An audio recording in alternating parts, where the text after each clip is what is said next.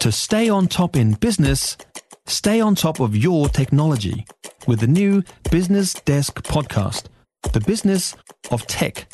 Listen on iHeartRadio or wherever you get your podcasts you with early edition this Friday morning on News Talk ZB. Well, everybody's chucked in their two cents worth, of course, over the Johnny Depp win and his defamation case against Amber Heard.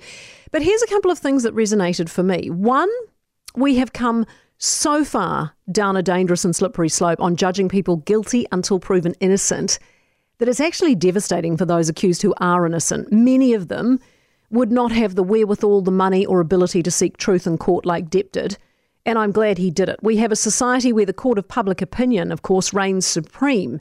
You are cancelled within about 10 minutes of an allegation, and that's a very dangerous precedent, which must terrify a lot of men. So, in taking this case through an actual court, Johnny won both there and in the court of public opinion, which is a testament to the power, I guess, of truth.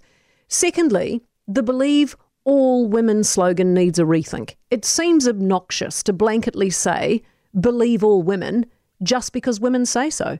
Does that not demean all women?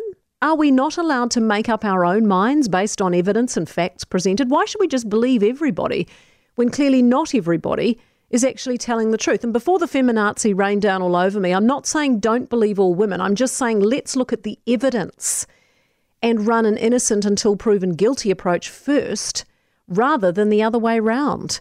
This trial even by the main player's own admissions, was sordid and ugly. It was such a disgusting train wreck of tittle tattle, it had the world gripped. But what it did in the end was show that truth wins. And for that, Johnny Depp has done many wrongly accused a favour.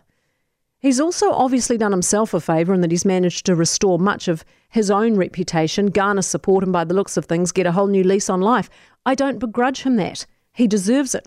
Even Amber Heard said she just wished he'd get on with his life although I'm sure now that he is, there'll be more pot shots lobbed and more to come from her over the coming weeks as she probably unloads her side of the story to a scintillated media for a large fee. Uh, Disney clearly won't be getting Depp back. There appears no love lost there. So, whether he can resurrect some kind of movie career remains to be seen. But there'll potentially be other networks who do snap him up. A comeback and a second chance, I reckon, seems only fair. But the other disturbing thing I found in all this was in Amber Heard's post verdict press statement, she said that this verdict was a setback for all women. It's not. But it's definitely something the ardent feminists will grab onto. They will push that narrative because it's rooted in hatred and distrust of men rather than any sense of justice or having an open mind.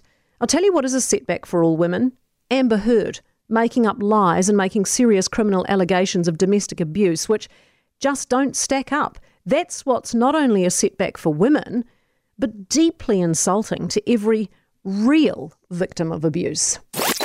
Hawkesby.